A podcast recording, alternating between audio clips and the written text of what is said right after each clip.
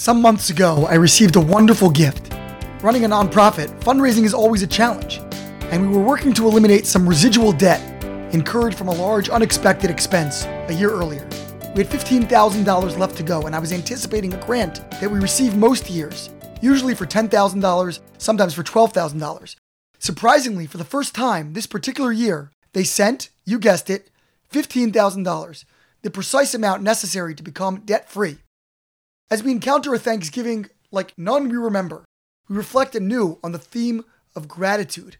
As it often does, the Thanksgiving week coincides with the Torah's first mention of this vital concept. Leah names her fourth child Yehuda, stating that this time I will thank God. The Hebrew word hoda'ah means thanks, or as the Maharal points out, admission and acknowledgement. Of course, the obvious question emerges why did she not thank God for her earlier children? Instead of Reuven, her firstborn should have been named Yehuda. Rashi weighs in with his classic explanation. Since there were to be 12 tribes, each of Jacob's four wives could rightfully anticipate progeniting three. Now that Leah had been granted a fourth child, she saw fit to thank God, since this was a blessing to which she was not presumptively entitled. But this answer has bothered me for some time. From a basic philosophical standpoint, who is to say that we deserve anything at all? Why should Leah have expected those first three children? Perhaps mathematically it was logical, but are we all guaranteed an equal share in life? In fact, at the end of the day, the three other wives only ended up with two children each. So clearly, the three child minimum was not a given. To wit, one of my favorite interpretations of the Modeh Ani prayer that we recite upon awakening each morning is that I am thanking God for the entirety of my being, for my whole ani, my me-ness. From a Jewish perspective, nothing in life, not even my very existence, is inevitable. So again, why would Leah not have been grateful for her first three children?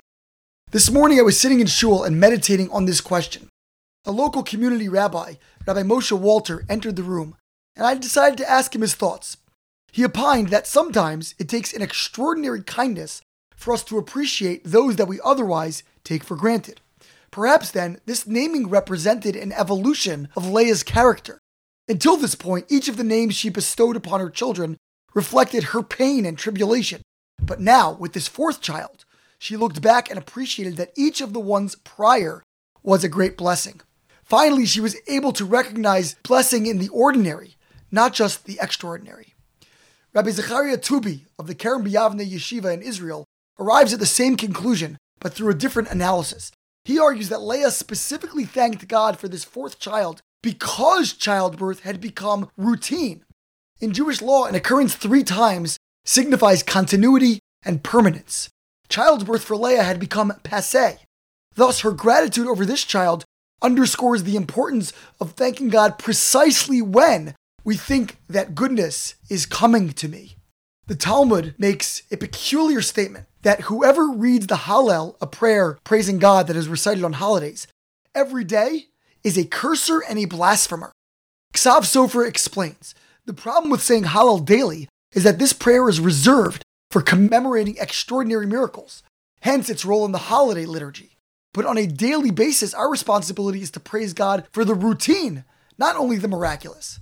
Returning to my nonprofit windfall, when I received that larger than anticipated grant, I suddenly realized that I owed thanks on the entire amount, but it took the unexpected extra portion to remind me that. Dickens once wrote, Reflect on your present blessings, of which every man has many, not on your past misfortunes, of which all men have some. But long before Dickens, our people were tagged with the name Yehudim, literally, people of gratitude. At a time of pandemic and widespread discontent, it is more important than ever to remember why. Shabbat Shalom.